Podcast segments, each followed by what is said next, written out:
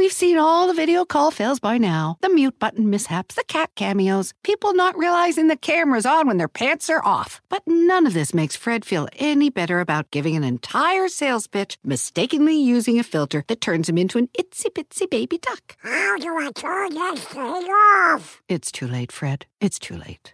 When you realize it's better to do business in person, it matters where you stay. Welcome to the Hilton Garden Inn, Fred. The meeting room is right down the hall.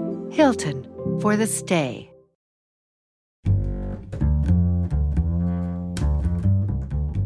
Do you think it's love? How can you tell? When you start to hope, then comes the danger. You begin to think that love is like song lyrics, and then you're in trouble. I'm Meg Wolitzer, and on this week's Selected Shorts, we'll hear stories about figuring it out, performed by Mia Dillon and Jennifer Ikeda. Stay with us.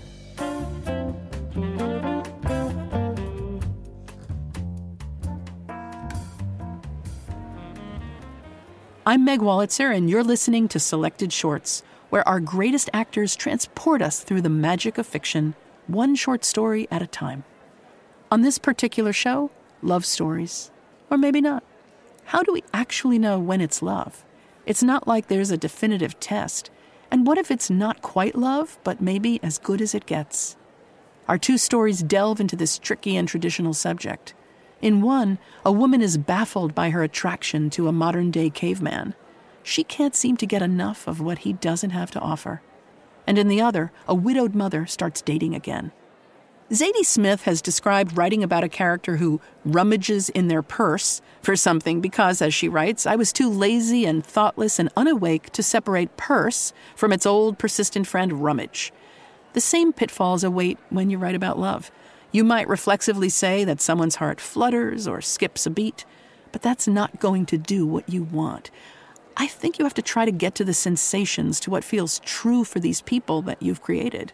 Just as romantic partners have to find fresh and persuasive ways of expressing their feelings, writers have to do the same thing for their characters. Our first story is Pam Houston's playful but edgy How to Talk to a Hunter. An unnamed narrator who refers to herself as you finds herself in the cabin of an unnamed hunter. He covers her with a moose hide and is almost certainly cheating on her, but is seemingly irresistible. You'd expect this sly take on love from a writer whose best known work is the collection Cowboys Are My Weakness. She's also written a memoir, Deep Creek Finding Hope in the High Country, and two novels, Contents May Have Shifted and Sighthound, among other works.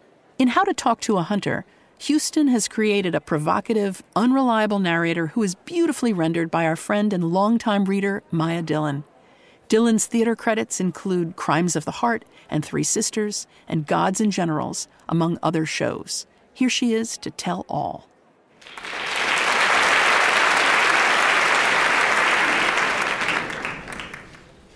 How to Talk to a Hunter.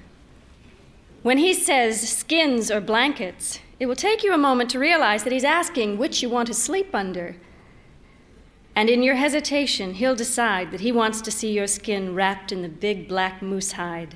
He carried it, he'll say, soaking wet and heavier than a dead man, across the tundra for two, was it days, hours, or weeks? But the payoff now will be to see it fall across one of your white breasts. It's December, and your skin is never really warm, so you will pull the bulk of it around you and pose for him.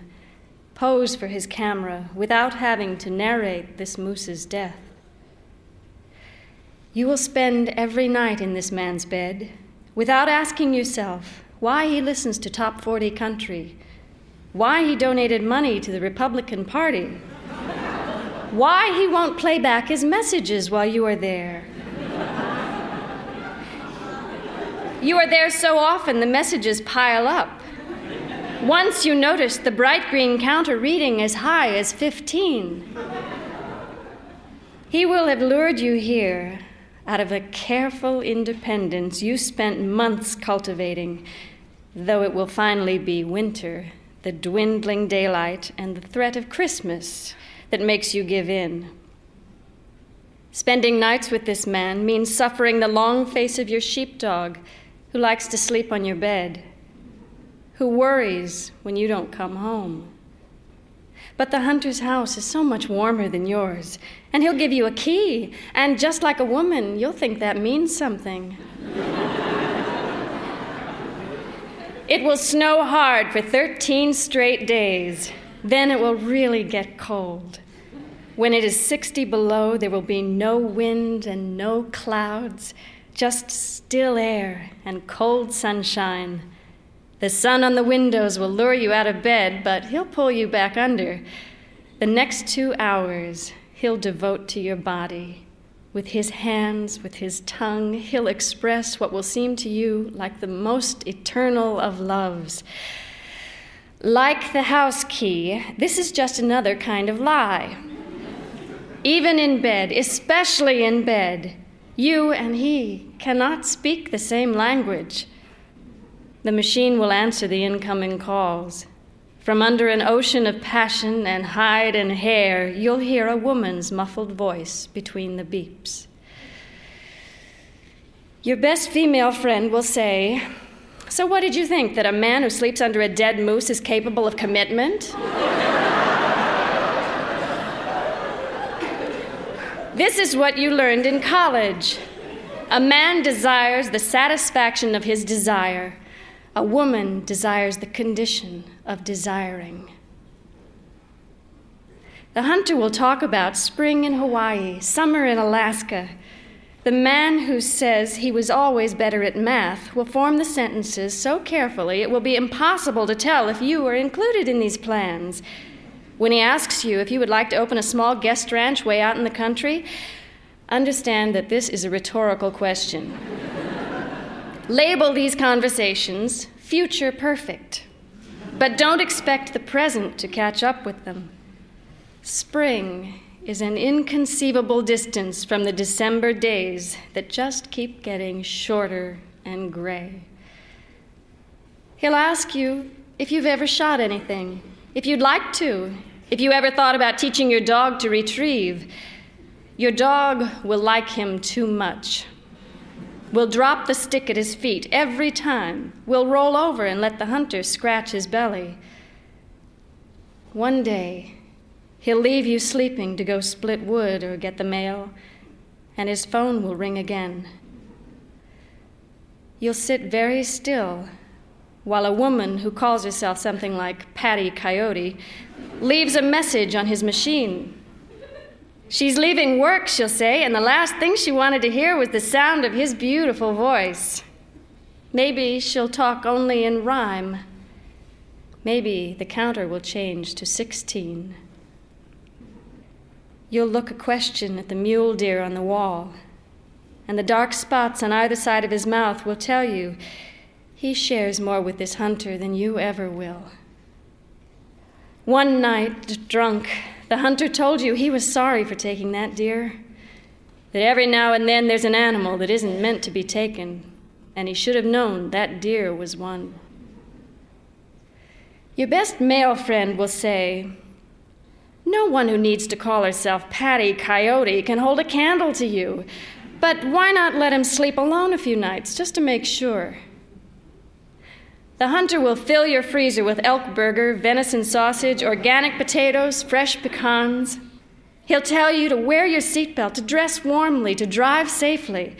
He'll say you are always on his mind, that you're the best thing that's ever happened to him, that you make him glad that he's a man. Tell him it don't come easy. Tell him freedom's just another word for nothing left to lose. These are the things you'll know without asking. The coyote woman wears her hair in braids. She uses words like howdy. She's man enough to shoot a deer. A week before Christmas, you'll rent It's a Wonderful Life and watch it together, curled on your couch, faces touching. Then you'll bring up the word monogamy. He'll tell you how badly he was hurt by your predecessor. He'll tell you he couldn't be happier spending every night with you. He'll say there's just a few questions he doesn't have the answers for. He'll say he's just scared and confused. Of course, this isn't exactly what he means. Tell him you understand. Tell him you're scared too. Tell him to take all the time he needs. Know that you could never shoot an animal and be glad of it. Your best female friend will say, You didn't tell him you loved him, did you? Don't even tell her the truth. If you do, you'll have to tell her he said this. I feel exactly the same way. Your best male friend will say, Didn't you know what would happen when you said the word commitment? But that isn't the word you said. He'll say, Commitment, monogamy, it all means just one thing. The coyote woman will come from Montana with the heavier snows. The hunter will call you on the day of the solstice to say he has a friend in town and can't see you. He'll leave you hanging your Christmas lights. He'll give new meaning to the phrase, longest night of the year. The man who has said he's not so good with words will manage to say eight things about his friend without using a gender determining pronoun. Get out of the house quickly. Call the most understanding person you know that will let you sleep in his bed. Your best female friend will say, So, what did you think? That he was capable of living outside his gender? When you get home in the morning, there's a candy tin on your pillow. Santa, obese and grotesque, fondles two small children on the lid. the card will say something like, From your not so secret admirer. Open it. Examine each carefully made truffle. Feed them, one at a time, to the dog. Call the hunter's machine. Tell him you don't speak chocolate. Your best female friend will say, At this point, what is it about him that you could possibly find appealing? Your best male friend will say, Can't you understand that this is a good sign? Can't you understand that this proves how deep he's in with you? Hug your best male friend. Give him the truffles the dog wouldn't eat. of course, the weather will cooperate with the coyote woman. The highways will close. She will stay another night. He'll tell her he's going to work so he can come and see you. He'll even leave her your number and write me at work on the yellow pad of paper by his phone. Although you shouldn't, you'll have to be there. It will be you and your nauseous dog and your half trimmed tree all waiting for him like a series of questions. This is what you learned in graduate school. In every assumption is contained the possibility of its opposite in your kitchen. He'll hug you like you both might die there. Sniff him for coyote. Don't hug him back. he will say whatever he needs to to win. He'll say, It's just an old friend. He'll say, The visit was all the friend's idea. He'll say, The night away from you has given him time to think about how much you mean to him. Realize that nothing short of sleeping alone will ever make him realize how much you mean to him. He'll say that if you can just be a little patient, some good will come out of this for the two of you after all. He still won't use a gender specific pronoun. Put your head in your hands. Think about what it means to be patient. Think about the beautiful, smart, strong, clever woman you thought he saw when he looked at you. Pull on your hair, rock your body back and forth. Don't cry. He'll say that after holding you, it doesn't feel right holding anyone else. For holding, substitute fucking. then take it as a compliment. He will get frustrated and rise to leave. He may or may not be bluffing. Stall for time. Ask a question he can't immediately answer. Tell him you want to make love on the floor. When he tells you your body is beautiful, say, I feel exactly the same way. Don't, under any circumstances, stand in front of the door. Your best female friend will say, They lie to us, they cheat on us, and we love them more for it. She'll say, It's our fault. We raised them to be like that. Tell her it can't be your fault. You've never raised anything but dogs. the hunter will say, It's late, and he has to go home to sleep. He'll emphasize the last word in the sentence. Give him one kiss that he'll remember while he's fucking the coyote woman. Give him one kiss that ought to make him cry if he's capable of it, but don't notice when he does. Tell him to have a good night. Your best male friend will say, We all do it. We can't help it. We're self destructive. It's the old bad boy routine. You have a male dog, don't you? the next day, the sun will be out, and the coyote woman will leave. Think about how easy it must be for the coyote woman and a man who listens to top 40 country. The coyote woman would never use a word like monogamy. The coyote woman will stay gentle on his mind. If you can, let him sleep alone for at least one night if you can't, invite him over to finish trimming your Christmas tree. When he asks you how you are, tell him you think it's a good idea to keep your sense of humor during the holidays. Plan to be breezy and aloof and full of interesting anecdotes about all the other men you've ever known. Plan to be hotter than ever before in bed and a little cold out of it. Remember that necessity is the mother of invention. Be flexible. First, he will find the faulty bulb that's been keeping all the others from lighting. He will explain in great detail the most elementary electrical principles. You will take turns placing the ornaments you and other men, he and other women have spent years carefully choosing. Under the circumstances, try to let this be a comforting thought. He will thin the clusters of tinsel you put on the tree. He'll say something ambiguous like, Next year, you should string popcorn and cranberries. Finally, his arm will stretch just high enough to place the angel on the top of the tree. Your best female friend will say, Why can't you ever fall in love with a man who will be your friend? Your best male friend will say, You ought to know this by now. Men always cheat on the best women. This is what you learned in the pop psychology book. Love means letting go of fear. Play Willie Nelson's pretty paper. He'll ask you to dance. And before you can answer, he'll be spinning you around your wood stove. He'll be humming in your ear. Before the song ends, he'll be taking off your clothes, setting you lightly under the tree, hovering above you with tinsel in his hair.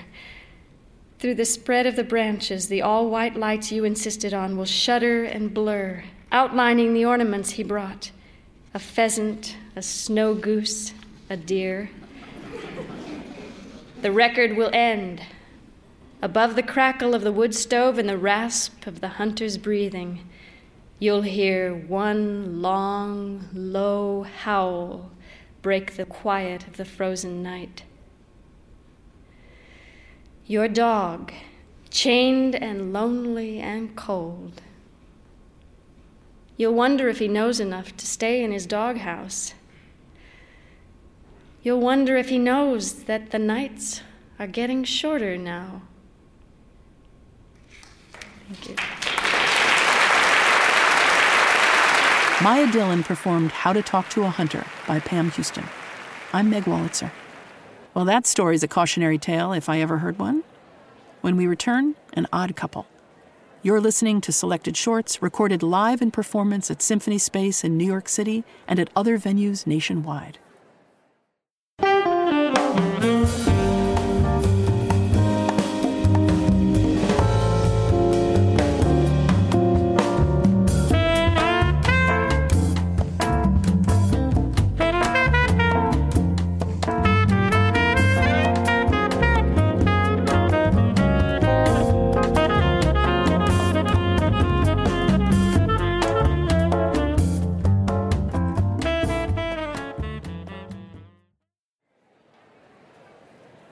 Welcome back to Selected Shorts. I'm Meg Wolitzer.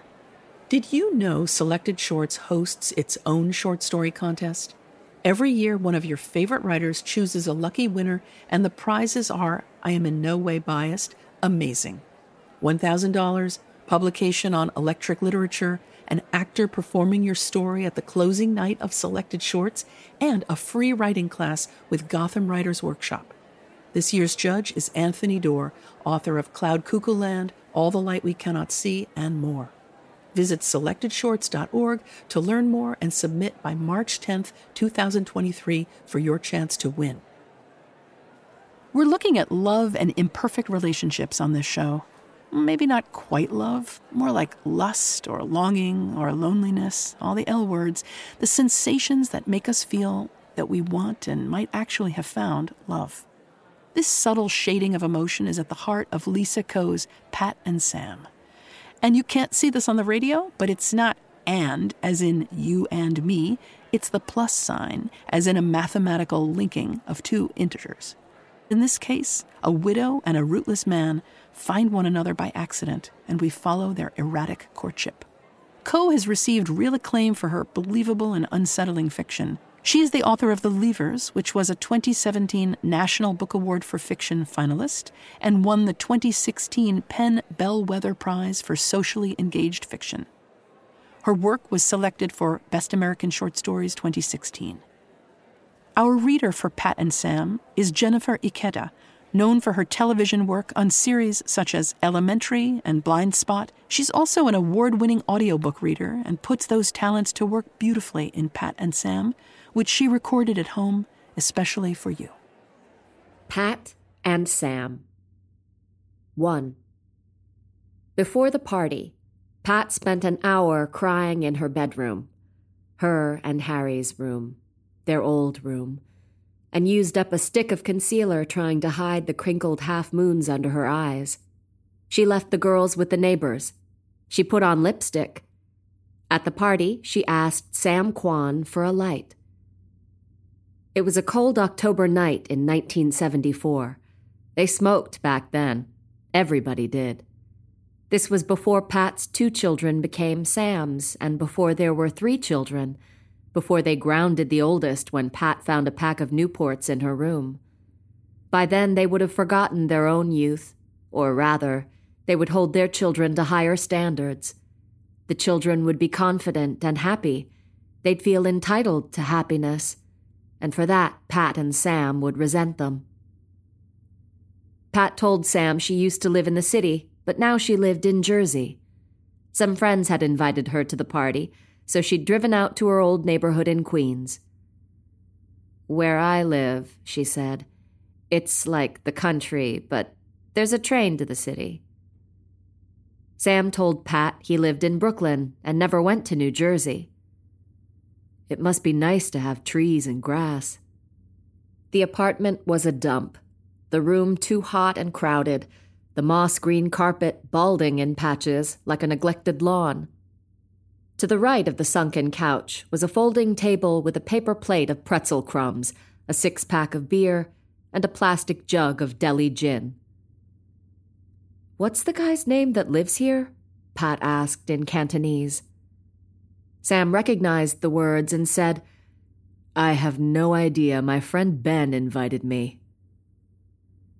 Sam's laugh was a joyful bark, and Pat thought she saw, through his thick eyeglasses, the glint of a troublemaker. The music surged. Annabelle Uy leapt off the couch and started shaking her hips, rear end plump and wide like a bakery bun. Dance, Pat, Dance! Annabelle shouted, pointing to Pat, and Pat looked at Sam and he shrugged. Why not? Even if she didn't care that much about dancing, Sam's willingness to do so made him more appealing. They danced. Not terribly, but not particularly well. Their shoulders remained hunched, feet rooted to the floor. Their arms swung slowly, but they moved closer to one another. The next day, Pat's mother called and said, I don't know how you do it, all alone in that big house with two little children all alone and nobody to help you. I don't see why you can't move back to Chicago already. All right, Ma, Pat said. I met someone. Who? He's Chinese. We're going out next Saturday. Oh? He has a good job, and he knows all about the kids and Harry. And he's still talking to you? There must be something wrong with him. Nothing's wrong with him but he'll want his own house. He likes New Jersey. He thinks it's nice. Her mother made a pleased, cooing sound. 2. He had never been with a woman longer than four months, and that was years ago in Hong Kong, with a girl named Helen whose voice could peel the skin off babies. Sam was just her type locked up, quiet, angry, a kid who had lived in 10 different homes after his father left and his mother went to find work in Singapore. In Hong Kong, he had wanted to be a musician. He put on his one good outfit and went to the Sunday afternoon tea dances when he could afford it, screamed and danced to the Lotus, belting out, I'll be waiting, I'll be waiting, I'll be waiting, the chorus pressing into him like a thumb against a vein. He could strum a guitar and keep a beat, but that's as far as his music dreams went. High school teachers said engineering was the way to get a student visa, so he put engineering on his application, and Nebraska gave him a full scholarship. After four long years in Omaha, he boarded a bus for New York, watched the flat fields of the Midwest bump by as if they were unspooling toilet paper, ready to flush down the drain. New York was a platter of girls towering blondes with custard tits, smooth skinned babes with sultry lips. When Sam talked, it felt like his words were crisscrossing in the air, scrambled before they landed. Things that sounded fine in his mind left his mouth and entered women's ears in some garbled syntax. Nice dress, he said, and they looked at him like he'd groped them on the subway. Buy you a drink? They'd recoil like he'd spit in theirs. He went to record stores and jazz clubs and sat alone in the back. What they saw a scrawny Chinese guy, barely any meat on his bones, five foot seven on a good day, Coke bottle glasses, cheap clothes, an underfed accountant loser brother. They saw a man who couldn't dance. They heard a man who couldn't sing but in his leaky water balloon heart, Sam could sing and dance. In the apartment he shared with a rotating cast of roommates, he locked the door to his room and played records on his turntable James Brown and Maceo Parker, Sly Stone. It felt like being unraveled. I lost someone, my love, someone who's greater than the stars above. I want to hear you scream.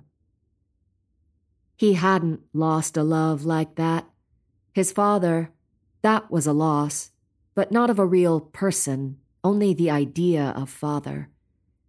Yet there was always a feeling of incompleteness, a reaching for, a wanting of. Some thread left unstitched, the missing chunk. Late at night in his room, he dreamt of meeting a woman who would understand all of that, who would be able to listen to music and feel the notes crawl up her spine, who would sing along, who would dance with him, who would leave him alone. His buddy Ben lived with a girl named Lily in a studio apartment in Chinatown that smelled like overcooked eggs, both of them skinny enough that they'd sometimes share clothes.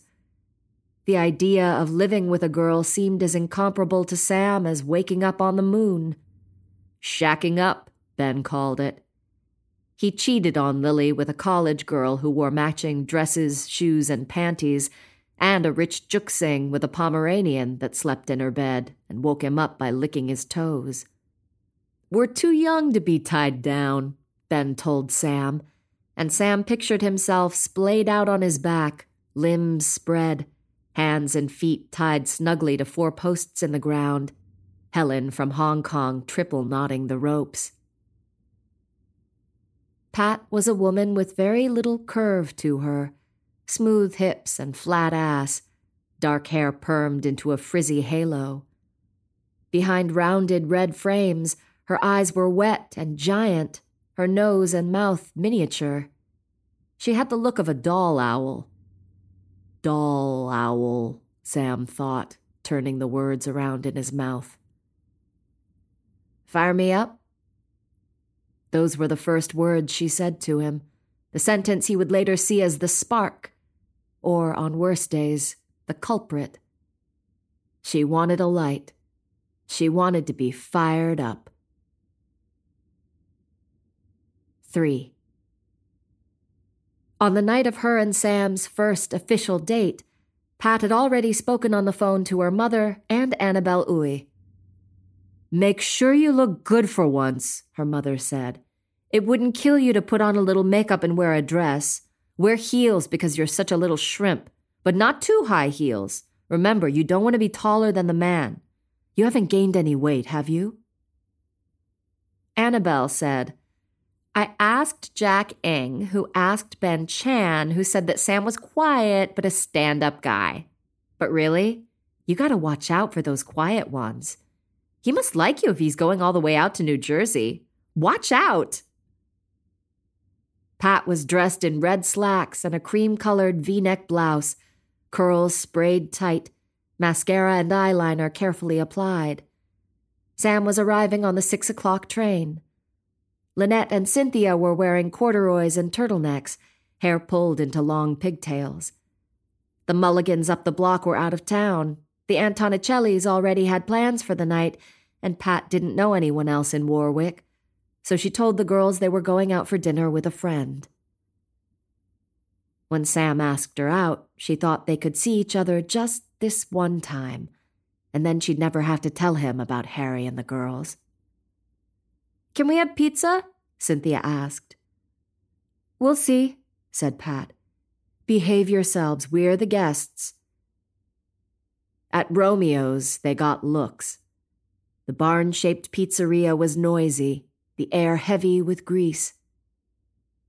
There were a few empty tables, but the waitress told Sam and Pat to wait, and they stood in a small corner space by the door, the girls droopy and shivering with their backs pressed against a cigarette machine. Each time the door opened, it brought in more cold air. Family after family came in, spoke to the waitress, waited until their names were called, and sat down. Sam and Pat watched as those families flipped through menus and placed orders. When the waitress brought out a pepperoni pie and a pitcher of soda, Cynthia tugged at Pat's coat and said, Why aren't we eating yet? Twenty minutes had passed and her stomach was growling. Sam's face was creased and tight. He shook his head and pushed his way to the waitress. Why are we still waiting? He pointed to Cynthia and Lynette. Children are waiting. It sounded like he was shouting.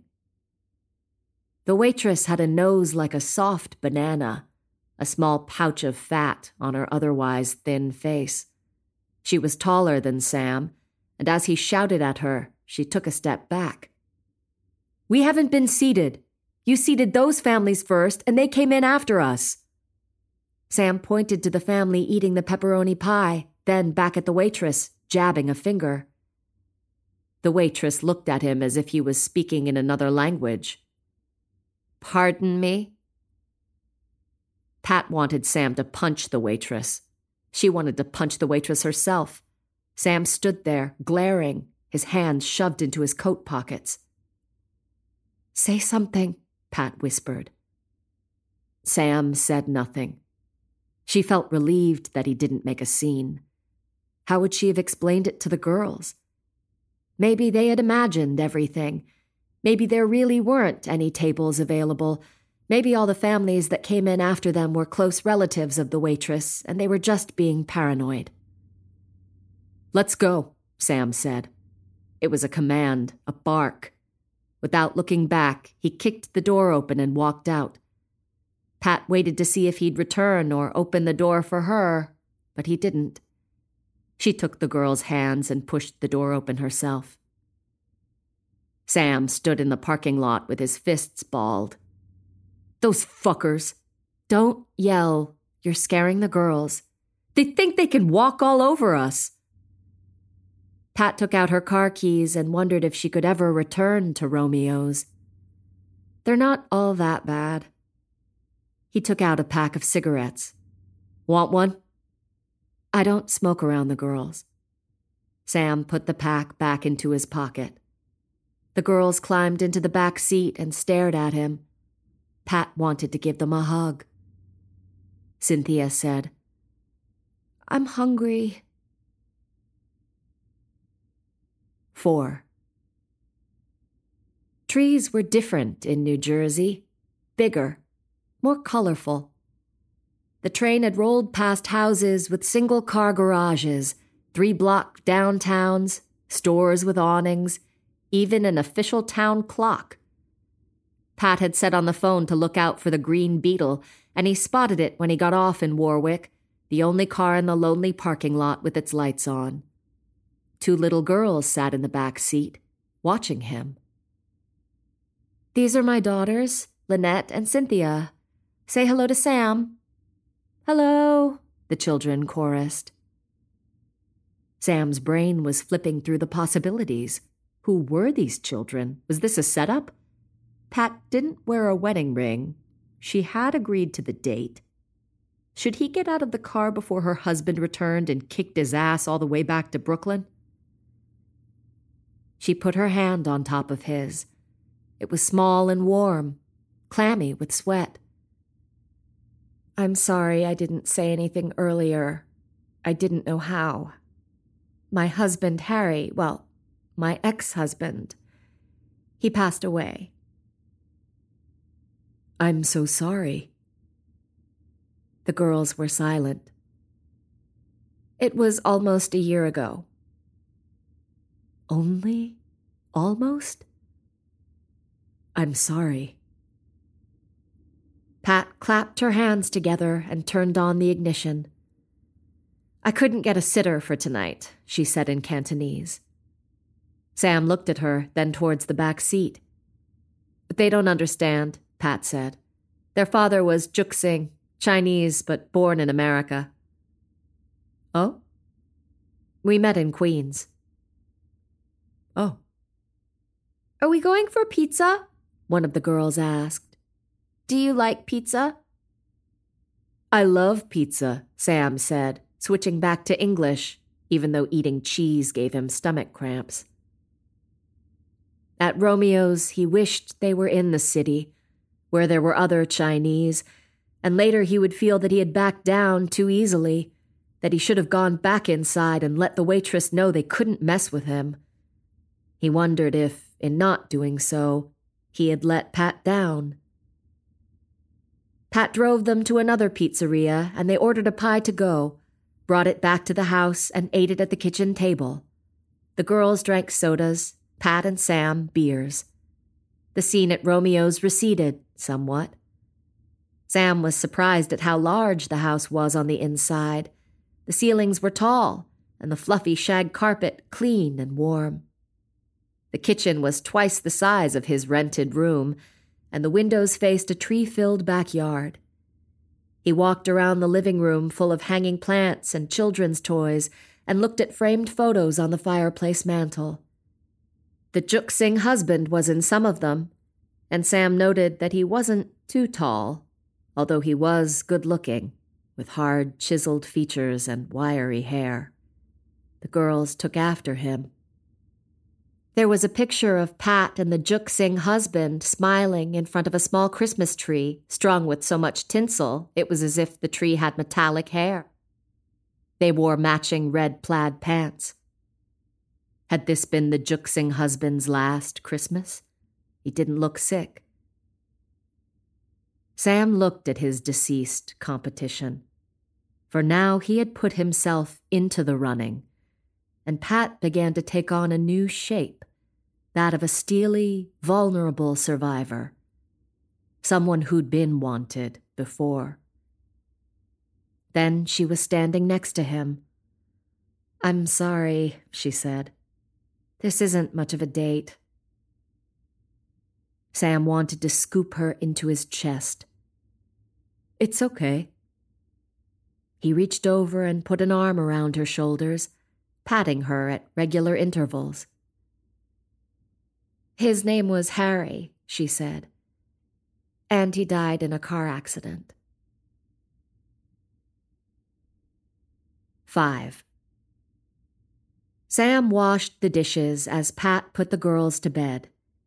In the bathroom mirror, dark circles beneath her eyes were emerging like storm clouds, and she decided he had only asked her out because he was being kind. She brushed her tongue with her toothbrush to scrub off the cheese taste and walked downstairs. She would drop Sam off at the train station and go to sleep and wake up at 6:30. Get the girls off to Warwick Elementary and get herself to the lawyer's office on Route 17 where she worked as a paralegal, two exits south of where Harry had died, and pick up the girls from school, fix dinner, mediate when Cynthia pinched Lynette and Lynette cried, plant them in front of the television, hugged them when they said they missed Daddy, and fall asleep in her work clothes at nine o'clock. She would think again about selling the house and moving back to Queens.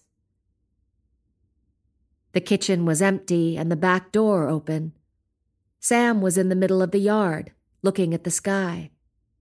The shadows lent him solidity. His zip up jacket was old and cheap looking, but it gave him the appearance of heft. For a moment, she wondered who this man was and what he was doing in her yard. Pat walked towards him, the leaves damp beneath her boots. She would have to rake them. She had never raked leaves in her life. I'm smelling the sky, he said. It smells good, the fresh air. Maybe you're not a city type after all. Maybe you belong in New Jersey. Maybe, he said. And as they studied each other through their glasses, he leaned down an inch, she up an inch, and they made out like teenagers. He felt less flimsy than he looked, his hands gripping her waist, and when her mouth opened and closed, she was surprised by how promptly she was turned on, how acutely she wanted more. 6. When you start to hope, then comes the danger. You begin to think that love is like song lyrics, and then you're in trouble. He listened to too much music and he wanted too much a deep gnawing, a terrible hunger, an uppercut to the heart. He pictured himself standing at Pat's doorway, holding flowers in one hand and a bundle of records in the other. They could save one another from all the lonely days after lonely days. He went to work at the drafting job he hated, marked up the help wanted ads, and slept fitfully in his room thinking of dark backyards and big trees. In Pat's backyard, he had seen stars, shining so hard it was as if they were vibrating, quivering from the effort of producing all that light. Riding the subway into Manhattan, Sam imagined being a father. He had no idea how to deal with children, never mind girls, the girls of the woman he was dating and a dead man. Walking through Midtown, he wondered if he was ready for the challenge. Was he being challenged? And his walk grew faster and stronger. Hadn't he traveled across the world by himself? If the Juxing husband could be a father, he could. In New Jersey, there were no Chinese, but the air was so clean, not like Omaha, where open space was like strangling. They fell into a routine. Pat picked him up at the train station on Sundays. Sam brought Lynette and Cynthia coloring books and asked them questions about their favorite TV shows. Pat told him about the accident, and Sam said nothing because it scared him. He was simply listening to her, being supportive. He wondered if he could be satisfied being her second choice, if the Juxing husband would have gone back inside the pizzeria. Yet sometimes he thought that being second was better than not being a choice at all. It would be easier if she didn't have kids. Pat had yet to visit him in Brooklyn, and he didn't want to ask her, knowing it would be hard with the girls. But he wanted her to spend the night with him, to prove she was interested. I think you should come stay with me one night, he said, after almost two months of Sunday visits. I really think you need to. 7. So, did you make it with him yet? What? Annabelle, did you or didn't you? No. Then Pat added, Not yet. Come on, said Annabelle. There's no need to play the prude. He's come by six Sundays in a row, Pat said. Annabelle laughed. Now it's serious. Pat thought of the way her heart beat after she and Sam made out in the yard each Sunday, how they took their glasses off and looked at each other as if they were seeing new people. He looked bare, slippery, different. Maybe I'm falling in love, she said. Annabelle screeched and dropped the phone. Her mother called and said, Don't push him away. You can't be so picky at your age. Contrary to what her mother thought, Pat was still young, but she didn't feel young. Still, Sam would be content with not knowing all the details that came before him. He wouldn't ask. He was still coming into focus for her. The lens would adjust, and on some days she would see him shaping into the same type of man as Harry slim hips and swagger, all muscle, ready to fire. Harry and Pat had worked next door to one another in Queens. He did taxes, she did filing. It seemed like before she knew it, she had married him, given birth to two children, and moved out to New Jersey, envisioning life as a whimsical crapshoot, a leisurely canoe ride down a river on an endless summer afternoon, floating on a current that would take her wherever it pleased. She played along, believing that she didn't have much of a choice, but she had chosen Harry. She had chosen him hard. There had been boyfriends before, mild mannered boys that Pat neither loved nor hated. But they had judged her passiveness to be disinterest and eventually backed away. Only Harry had seen it for what it was an invitation, a cracked door. She used to try to catch Harry in unguarded moments, look at him across the room as he ironed shirts in his boxer shorts, had to sit on her hands to stop herself from pushing herself into him. He had made her feel crazy and out of control, as if she'd wanted him until there was no want left in her. Whoever came next would get the crumbs. On other days, the lens would adjust and Sam's shape would recede lines of his body redrawn into another man, the illusion of cockiness fine tuned into a shape Pat couldn't yet read. The first time he saw her car in the daylight, he asked her about the dent in the fender. She explained that it was a new car. The old one had been wrecked in the accident. The dented fender was from Pat's own accident. After he died, I was so scared I couldn't drive on the highway. Then one day I took the car out and drove it into the pond in Warwick. Why? He asked. I don't know. Maybe because he died, I was safe. Superstitious, you know? They were sitting at the kitchen table, their feet rubbing against one another. Pat put her hand against her mouth. Her breath wet her palm. She wanted to rewind and snatch back everything she'd just revealed. Sam looked at her with confusion and pity. The minutes ticked by and he said nothing. He said nothing. Pat removed her feet from his. Finally, he said, Then what happened? The car was a little banged up, but I wasn't hurt. I told everyone it was an accident, and they believed me. He put his arm around her, and she felt so relieved, she said, I can get a sitter for next weekend. At dinner in Manhattan, Chinatown, Pat ate quickly and greedily. Afterwards, as they walked to Sam's apartment, she felt like a schoolgirl swinging hands with her boy.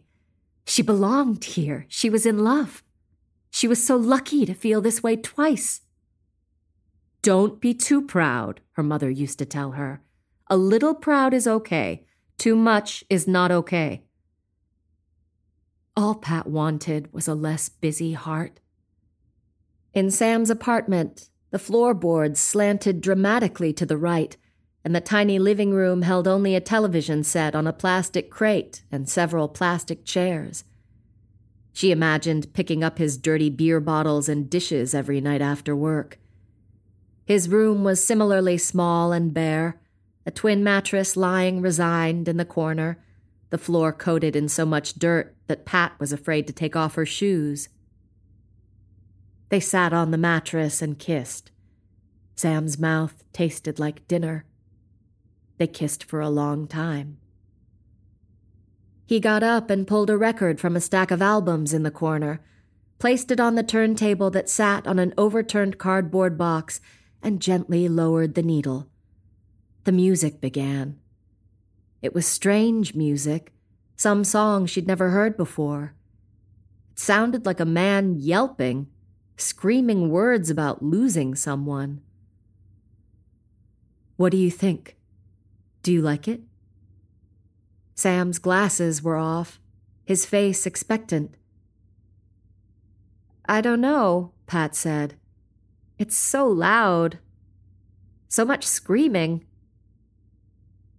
He looked disappointed, so she said, Okay, then let's dance. They got up and danced in the space between the mattress and the wall. Pat giggled at how silly the scene was the loud music, the sad room. Sam didn't laugh back. His face was still and serious. No humor. What was so serious about this shrieking music anyway? What was the big deal? 8. It was time to do it. It was over too soon. He was embarrassed. She didn't understand his music. She hated his apartment. He'd seen the way her mouth pinched when she saw his room. He hated her for that, and he hated himself for caring that the Juxing husband had been able to buy her that huge house. Pat acted like she was too good for the city. Sam? She lay beside him, naked. He pulled the sheets over her, not wanting to see the paunch on her stomach, the floppy, ridiculous skin. Sam? Pat asked again. He felt like he was being drowned.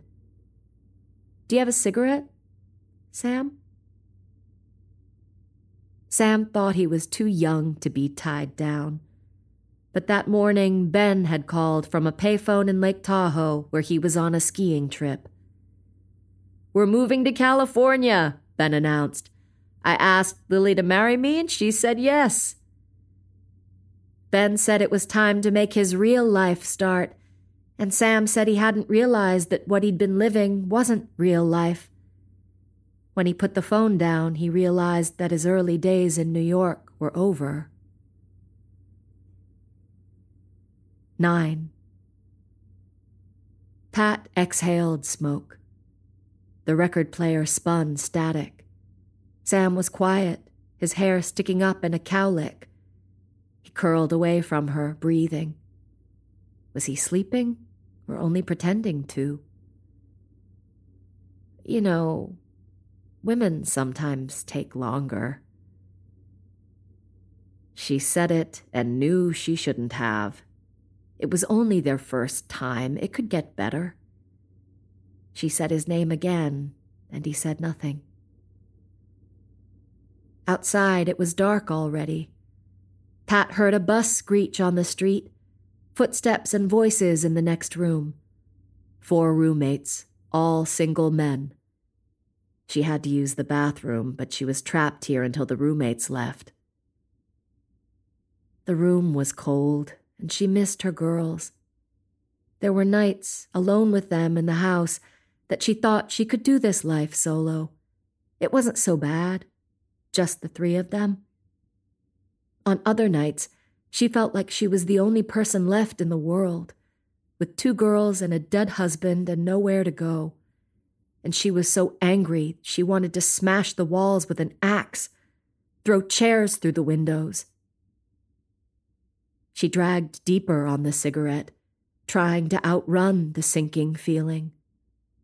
Her mother had said, I'm so happy. I'm so relieved. I'm so happy you met a nice man. Are you awake?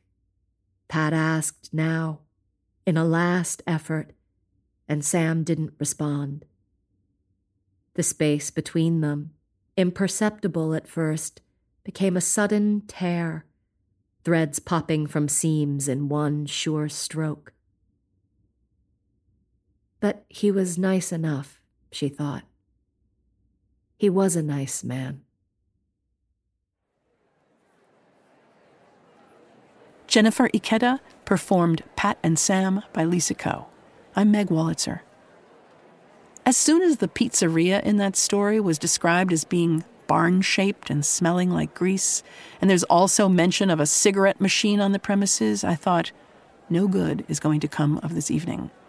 I don't know why, but I felt a heightened agitation for the two title characters. I guess it's always the specifics in stories that create a certain sensation in the reader. If details are put there by the writer basically as ornaments just to decorate a room without also creating a shift in what I like to think of as room temperature, they're probably not doing enough for the story. But if they add to the feeling, in the case of Pat and Sam, the uneasiness, maybe even dread, those details are doing their job. So, two stories about love, or the next best thing, whatever that may be. If you've got a quirky, not quite love story to share, let us know on Facebook, Instagram, or Twitter. I'm Meg Wolitzer. Thanks for joining me for Selected Shorts. Selected Shorts is produced by Jennifer Brennan. Our literary team is Matthew Love, Drew Richardson, and Vivienne Woodward. Our director of marketing is Mary Shimkin. Our radio producers are Jenny Falcon and Sarah Montague. The readings are recorded by Miles B. Smith. Our mix engineer for this episode was Jennifer Nolson. Our theme music is David Peterson's That's the Deal, performed by the Deerdorf Peterson Group. Selected Shorts is supported by the Dungannon Foundation, creator of the Rea Award for the short story.